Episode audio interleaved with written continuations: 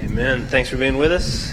My name's Ben, one of the pastors here at Hope, and today we're going to be in the book of Job at the end of the book. So if you have a copy of the scriptures, you can flip or tap your way to Job 38 41. You don't have a copy of the Bible, don't panic. We'll have those words up there for you on the screen. That may even be more helpful today because we're going to be jumping around. So feel free to just write down some of those scripture references. Uh, we'd also love to give you a copy of the Bible, Modern English Translation. We'd love to hand you one of those on your way out. You can also download the YouVersion app. Super helpful way to get the Bible on a like accessible device. Always there. We were talking about the book of Job, and if you've been with us, um, it's been clear even this morning in what we've sung and talked about. We're talking about suffering. And there's a whiplash moment in the book of Job where God says, this guy, Job, is the greatest guy in the East. He's bragging on him to the heavenly host. You see him, boy Job? Nobody liked Job from the, the mouth of God. And so you're thinking, boy, this is going to go well for Job. And then the next chapter, that chapter, chapter 1, he loses everything. Next chapter, loses his health. God allows it, doesn't do it, but He allows it. He's making a big point, and we talked about that. I'd love for you to go back and listen to some of that. The whiplash of that moment is matched only, I think, by what happens at the end of the book. When again, you have this whiplash moment.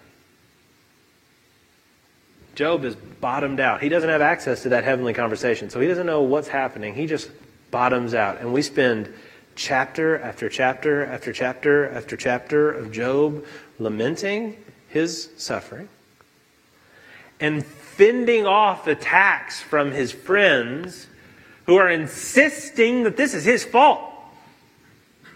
God's just God, one to one, baby. If you did this, you're going to have the payment for your crime. So, fess up. What'd you do, Joby boy? And chapter after chapter after chapter, Job is saying, Not me. If only someone could stand before me for God, because I, I got to get some kind of answer here. No, it didn't add up. And today we're going to talk about is Job's answer to that prayer where God responds. He actually meets with Job and he speaks to him. But the way that he does it is so unexpected. Whiplash is the word. You go into the New Testament, there's a guy named John the Baptist, and this guy is a big deal. Not John the Apostle, he didn't write the book of John, but he came before Jesus, was actually cousin of Jesus, and was a preacher. And Jesus said about John, he said, There is nobody born of women that's greater than John the Baptist. That's pretty good. I don't know what your resume looks like, but if somebody put on their resume, greatest born among women, with quotes, and then attribute it to Jesus Christ, pretty impressive. And you know what John the Baptist said? One of the ways he attained, attained that greatness? Here's his operating principle, John 3:30. God must increase. John must decrease. Think about that for a second. What he does not say is God must increase and John must increase. That's how a lot of us think about religion. We think of God as a company, and we're going to invest in that company with our time, with our faithfulness. By putting our name on that religion, we're going to invest. And we're watching that investment. We're waiting to see as the stock in Christianity goes up. Well, the stock in Ben's going to go up. Ooh. He must increase, and boy, I'm going to increase along with him. But what does John say? God must increase, but I must decrease. Is it any wonder that our culture has totally flipped that over? And it's not just our culture, like, oh, let's demonize our culture. The human heart, through all cultures, has totally flipped that over. I must increase, and if that's going to happen, well, I need some space. God's going to have to decrease. And we do it in all kinds of ways, but one of the things we do is we try to shrink God by reducing the number of things he has control over. One of the ways there's a guy, uh, one writer kind of brought this together. He talked about the cruise control God.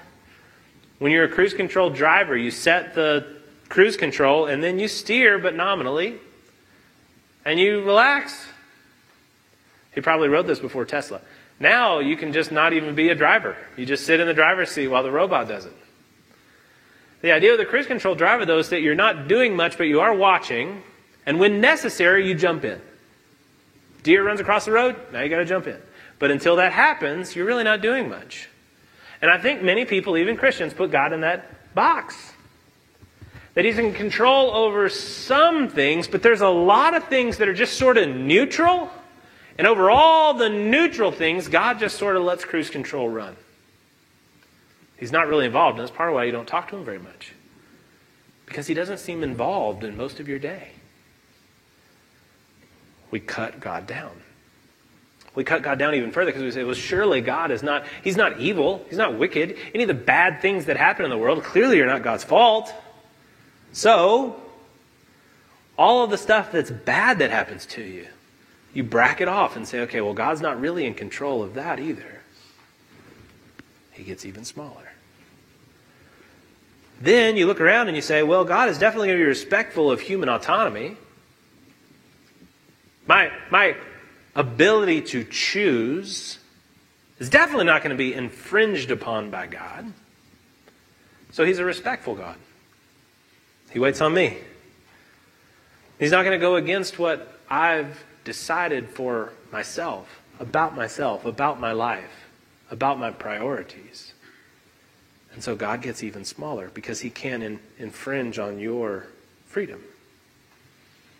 What's left? Can you see how culturally we got to a point of what was called deism before kind of people embraced a, a, wholesale materialism? But the idea with deism was like God started this whole thing, He created all things, He kind of like spins it, He gets it moving, and then He says, okay, let's go do something fun, and just walks off.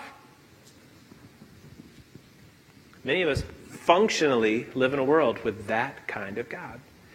You wouldn't say that on a test when you decree what you believe about God, but functionally you live as though He has control over very, very, very little.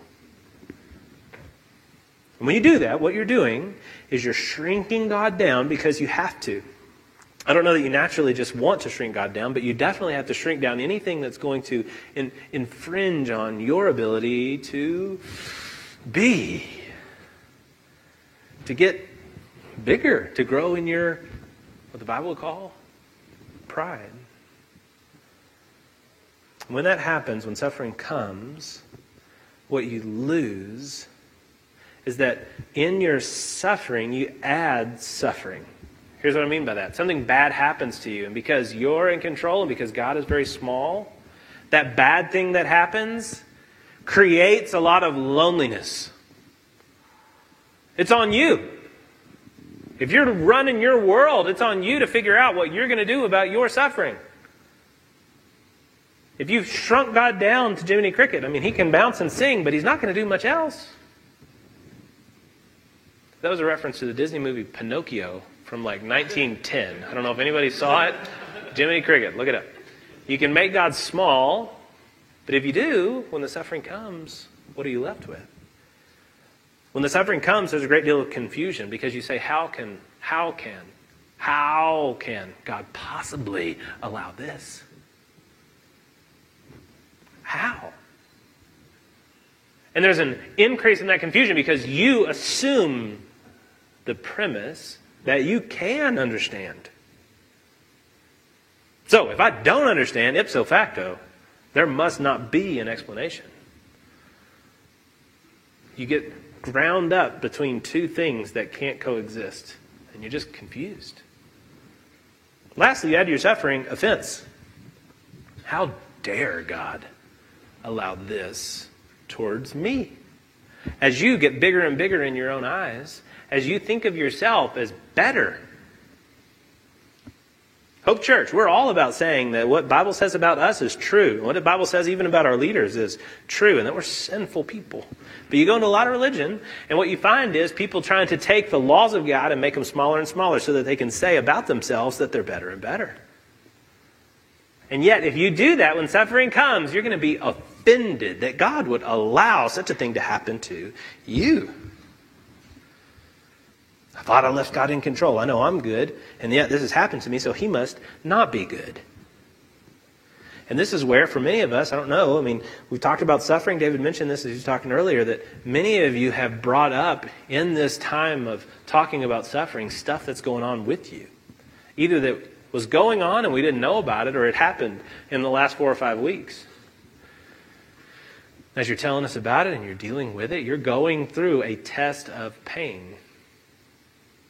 But in the Bible, the way that it structures things, this book of Job has another book that sort of matches it as two sides of a coin, which is the test of pleasure. Because you may be in Job's world right now where you're going through a ton of suffering, but you may be in Solomon's world. So the book of Job is part of the wisdom literature that also has the book of Ecclesiastes. In the book of Ecclesiastes, we have the story of this guy Solomon who had it all. And it increased. He was David's son. He was king over Israel at the height of its power. And so he then has everything. But not only does he have everything, like Job did at the beginning of his book, he then increases in everything.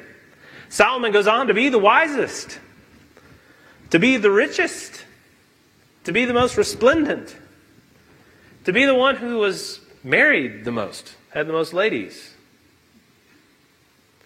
Anything you could think, he did, but he didn't just do it, he did it to the most, and he did it better than you, and he had much more return from it than you would have ever gotten. And yet, where Job passes the test of suffering, many of us, just like Solomon, fail the test of pleasure.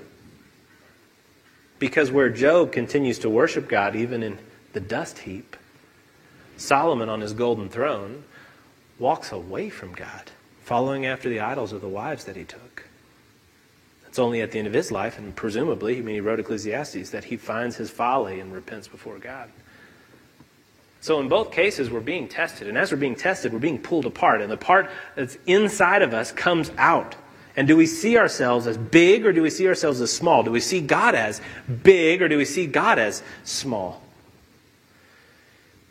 And this is where things start to get that, that whiplash moment because Job has gone through the suffering that he's gone through, and this is chapter 38. My goodness, 37 chapters of this stuff. And in chapter 38, you finally get God's response. And what you're expecting, what I'm expecting, is for God to be a mom. And Job's gone through the wringer. And what's more, he's got these idiot friends that are telling him it's his fault. It's just getting harder and harder and harder on poor Job. You would expect when God finally shows up for God to say, Come here, buddy. Oh, man. Listen, I get it. That's so bad. Come here. Start patting Job. Can I tell you? For several millennia, people are going to read this book and they're going to get blessed. I'm doing some big stuff here, buddy. It's okay. Isn't that what you expect? All right, look what happens. Job 38, 1 through 3. Job's finished speaking. This guy Eliphaz, which we didn't talk about, talks for a couple chapters. Job doesn't answer. And then you get chapter 38 where God finally speaks to Job. And instead of pulling him close, here's what the Lord says to Job The Lord answered Job out of a whirlwind and said, Who is this that darkens counsel by words without knowledge? Dress for action like a man, I will question you, and you will make it known to me. Quite apart from grabbing Job and pulling him in and healing up all of those sores, God puts his finger in Job's face from a whirlwind, from a tornado. Job finally wants God to speak, and he's standing on his own two feet before God himself and saying to him, What's going on? In that moment, Job, best man in the East, whom God is pleased with, stands up and looks straight at God. And then God, in that moment, comes back, not as man to man, but as God to man. F5 tornado they call it the finger of God. You have this whirlwind. And from that whirlwind, God Himself speaks to Job. And He doesn't say, It's okay, buddy. He says, Who is this fool that darkens wisdom by words without knowledge? Dress for action like a man. I'm going to make it known to you. Uh, I'm going to question you, and you're going to make it known to me. And for the next couple of chapters, plural, God asks Job questions that are rhetorical in the sense that there's no answer Job can make. You would if you're proud, but Job, in this moment, speaking to a whirlwind, here's what God starts to say. He starts to address how he created the earth's foundations that he put the bases and the cornerstones together. And he says to Job, verse 4, chapter 38, Where were you when I laid the foundation of the earth? Tell me if you have understanding what's happening.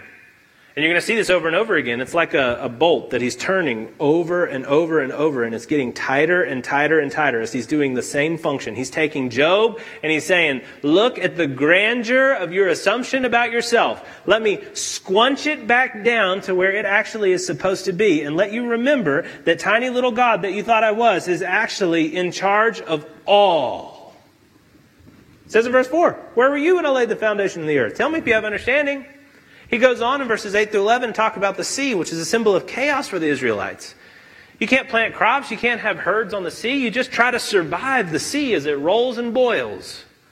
It's a symbol of chaos, and yet God is saying He has complete control over it, does Job. Verses 12 to 15, he talks about the days and the mornings, but not just the mornings, but the light uh, and the darkness. And he's looking kind of poetically through light and dark to talk about how God is God even over what is righteous and what is wicked. He says in verse 15, From the wicked their light is withheld, and their uplifted, their uplifted arm is broken. 16 to 21, impenetrable darkness of the deep. He talks about going down into the depths of the sea where no light can penetrate, and even there he is God, was Job. And then he goes up to the tippy top, wherever the, the source of all light comes from. And he says in verse 21, You know, if you were born then and the number of your days is great, you know what that is? That is sarcasm. God used sarcasm to shrink Job down. Just enjoy it for a second. I don't know. I think that's pretty good. When I was in college, I had a buddy named Josh, and I think I was being a little mean. I don't know, remember what it was I said, but I was being sarcastic. And uh, Josh turned and looked at me and said, You know what my dad told me? Sarcasm is not a fruit of the Holy Spirit. and then he turned back to what he was doing, and I was kind of like, oh, oh, geez. Well, so for like a decade, I'm like scouring the scriptures, trying to find some like basis for found. Because what's left? You take away sarcasm, what do you talk about? But then you get you have Paul a little bit in Corinthians, and then here, God is taking a verbal pen and popping the balloon. Job doesn't even realize there's a bubble there, popping it. Hey, surely you know you were born then. The number of your days is great. Hey, Joby boy. He goes in 22 to 30 to talk about the waste places where there are no people and how God has control over that, was Job. The stars, the weather, the lions, the ravens, the wild animals, the mountain goats that give birth without man's help. not the little goats that Job keeps or kept before the Sabaeans took them away, but the, the little goats that they would milk and keep? No, no, no. We're talking about the wild mountain goats. You get up into Temp, and it's just hours and hours and hours away. You finally get there, and all of a sudden there's all these goats just looking at you. They've been there forever. The God is taking care of the wild donkey that will obey no driver, the wild ox not working for any man, the ostrich, which again is kind of like, what, what, where'd that one come from? But the ostrich is a wild animal that has no understanding. That talks about how much of an idiot the ostrich is, that it lays its eggs and just walks away. It doesn't keep the egg, doesn't care for the egg, it might even trample the egg. And yet, the ostrich is faster than a horse with a rider. And I looked it up, that's true. It laughs at the horse and the rider. Why are there still ostriches if they can't even keep up with their eggs? Because God is in control. He talks about the war horse. This is chapter 39. We're down in verses 19 to 25. He talks about the war horse, how grand and grandiose is the heart of a war horse. What's inside a war horse? Where the trumpet blows, it can't even hold itself back. It's got, it's got to go, and it runs, and it divides the spears as it runs through. Talks about the circling hawk and the diving eagle. Verse uh, 1 and 2 of chapter 40. And Lord said to Job, Shall a fault finder contend with the Almighty? He who argues with God, let him answer it. And he's saying that because for the last two chapters he's been asking Job questions and Job's got nothing. And God's saying, hey boy, you have your little area that you think you understand, but I'm showing you that that area is extremely small and that I'm in control over all things. And you're going to find fault with the Almighty? You're going to argue with me? Verses 3 through 5, Job says he lays his hand over his mouth, but God's not done. God continues. Verses 6 to 14 of chapter 40, he says, You try to be God.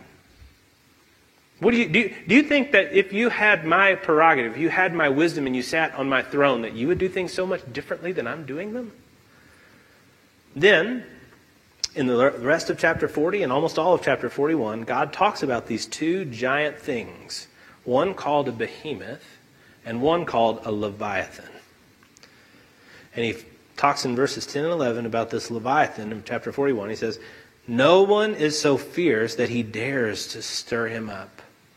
Who then is he who can stand before me?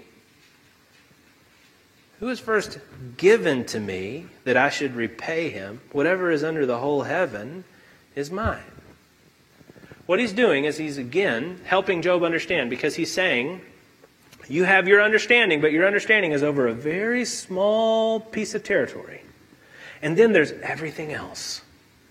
And all of this wildness and all of this chaos and all of this deep, big, gigantic, bigger than you stuff, I have control over. And if you go home today and you read about Behemoth and Leviathan, there's a part of your brain, and I don't know, maybe not, but it's most people, it definitely was me. You're reading it and you're thinking to yourself, now what is he describing here? Is this hippopotamus? Is this crocodile? Is this some kind of dinosaur? It's talking about big bones of bronze and the earth shaking as it walks. Like, oh, maybe this is a big brontosaurus or something. And then you're like, no, because it talks about plates on its back that are interlocking. So you're like, oh, maybe it's like a, a stegosaurus. But then you get in, it's talking about some sort of aquatic piece, that this animal is like a sea marine kind of animal. And you're like, oh, okay, maybe like a killer whale or something. But then it says that this animal breathes fire. I don't know what animal does that. I don't think any of them do. And what's the point? The point is that you're trying to take this thing and understand it. And he's saying you can't.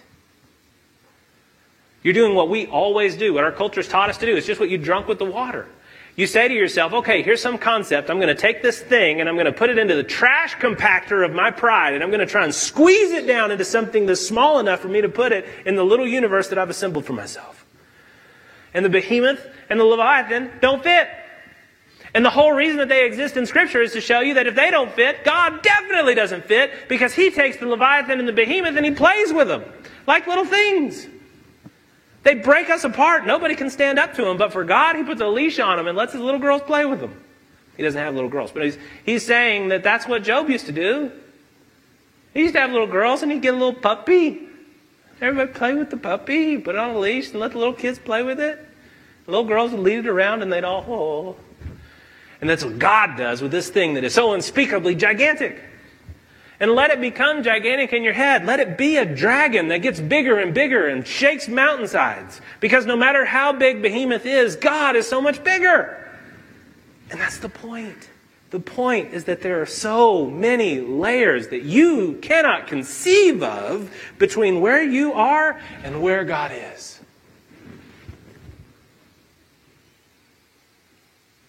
That's the response that God makes to. He shows in all this that God has total control over the wild things, over all the things. And that Job has a total lack of control. We don't have the time, but if you had the time to sit there and read it, and I bet you do this afternoon, you would hear it, and it would be just like a hammer. Bonk, bonk, bonk, driving the nail home. That Job can't respond. Because God keeps saying it in the form of a question Where were you? Do you? Have you? When you were? Surely you know about. And to all of these things, Job, of course, has to say, No.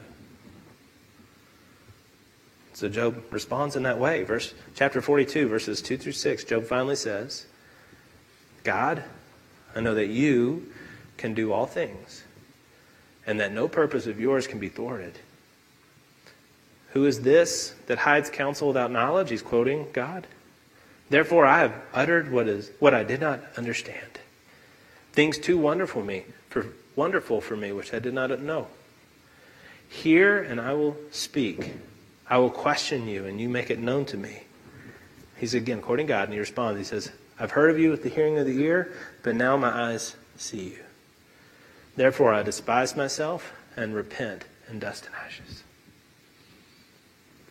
No. When I said whiplash, I, I meant it. If your kid came to you and was really hurt, is this how you would respond? even if it was their fault. And it doesn't say that this was Job's fault, but even if it was their pride that led him to it, is this how you would respond? Why does God respond this way? Uh, I think you can feel sorry for Job and you can feel some sort of contempt for God at being maybe heavy handed. But think about what we talked about in the beginning how in your pride, you can make God so small and yourself so big that when suffering comes, you add to that suffering the loneliness, the confusion, and the offense. Can I tell you that as you read through the book of Job, that Job has all of those things expressed? It talks about being alone. Who can, who can answer to God for him? Who can stand before God for him? Clearly, he's alone from his friends, and clearly, he's alone from God. He's got confusion. Why is this happening? I know that I never looked on a virgin lustfully. I know that I've never turned away a sojourner. My charity was unspeakable. How, how has this happened to me? Confusion and offense. Cursing the day that he was born. And yet, when God speaks to Job and gives Job the gift of a right perspective between him and God, he now can respond totally differently. He can respond to his suffering with humility. We'll talk about this next week, but when he responds to his friends, these friends who have spent all these chapters just dragging Job down, he can see that, yeah, he's better than these guys. He was right and they were wrong. But the gap between Job and the friends is so small compared to the gap between Job and God that he can respond with love and humility to these people that hurt him. Jesus telling you to love your enemies. How do you do that? It's by understanding the gap between you and God. It's having that little bit of humility. It's a bitter pill, but when it gets down, it's sweet. Job now has trust. He can look at the one who is master of the Leviathan and make the Leviathan roll over like a puppy and say, I don't understand but I trust. Do you see how hard this is for us? For us, we want to understand. Not many of us would make that bargain. We want to understand. We want to take the whole of whatever mystery it is and we want to crunch it down into something small enough to fit into our understanding. And we think we can because we have this amazingly optimistic view of our understanding. But how does an ocean fit in a thimble? You're not going to understand it. What you need instead is one who is so much greater than you that they totally understand it and you can simply Trust. Job goes from being somebody who insists on understanding to becoming somebody who simply has to trust. And lastly, instead of offense, he has God's presence. He doesn't have light that allows him to understand everything that's happening. He's still in the darkness, but in that darkness, he has God's hand. In the East, at that time, it's just insane for somebody who's so much greater to speak to somebody who's so much less. And yet, God takes the time to produce this whirlwind and then speak to Job because he's with Job. All of this should help you to understand what we've been saying about how Jesus is with us in this fire. How Jesus, being God, comes and dies in order to hold our hands and go with us through death. We're going to talk next week about where we land because we go through death. We don't stay there. We're not going to stay in all this horribleness. We go through it and we land in this resurrection. We land in all this light, but He does hold our hand in order to go through it. One great illustration that I've heard is you think about being in a big room with your kid and you're talking or playing or whatnot, and all of a sudden power goes out. All of everything just. And there's that weird sort of sound version of it too, because all the lights go out, but then you also hear like the refrigerator or the dishwasher or whatever go. If your kid's little or big and just a chicken, they get super, super scared because all the lights gone. And what do you do as a parent? Do you immediately start to teach them about how power grids work and about how sometimes, you know, you're going to have some stuff in this? And let me tell you about the time when. Is that helpful? Do you explain to them about breakers and how sometimes you got to go back and flip the breaker? And well, we've got push, but, push button breakers instead of flipping flip breakers. And so, you know, you know, is that helpful? Does that mean anything to the four year old? No. What you do is you grab them. Bloop. Grab their hand. You just pick them up. You say, ah, that's fine. Let's go. And you walk. What God has done is not turn the light on to explain everything to us. I don't know that it's possible for that to fit inside us. Instead, what He's done is say, Hold my hand. Let's go. Last week we took the Lord's Supper. And When we took the Lord's Supper, we were remembering Jesus saying, Take and eat. This is my body. Take, drink. This is my blood poured out for you. I don't I don't know that I can, and, and in some way I'm going to respond to God with trust and say that I don't have to understand everything. If I can see how God can wrestle the Leviathan of the death of Christ into the salvation of humanity. Come back next week. We're going to talk more about this. We're going to think about how this momentary affliction can produce an eternal weight of glory. But before we get there, and for it to happen, there has to be trust. He's holding his hand out to you. Are you going to take it? And there's no pressure. We're, Hope Church, we're helping you take your next step. And there's going to be a lot of steps for some people between hearing this stuff and making that decision. Totally fine. You got a ton of air here. Belong before you believe. But that is the invitation. Is that you'll hold on to the hand of the one who's wanting to go through this darkness with you. And yeah, it's going to be trust. Trust that says, I'm not perfect or even good. You are holy and you are greater than me. And I need you to fix me.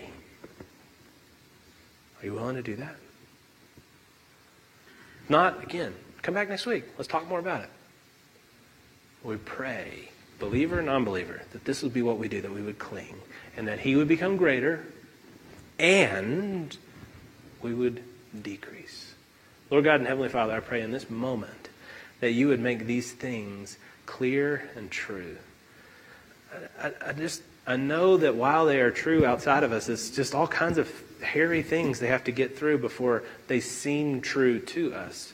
So I just pray that you would give the people that are here this morning the kind of community, the kind of space, the kind of graciousness that they need to take those steps towards understanding and eventually belief. I pray, Father, that you would make these things not only true and real, but relevant to us. That we would be the kind of people who are able to stay um, standing through our suffering not because of our native strength, but because we're not alone, because we've been humbled, because we trust. I pray that you do these all, all of these things for your glory and our good. In Christ's name we pray. Amen.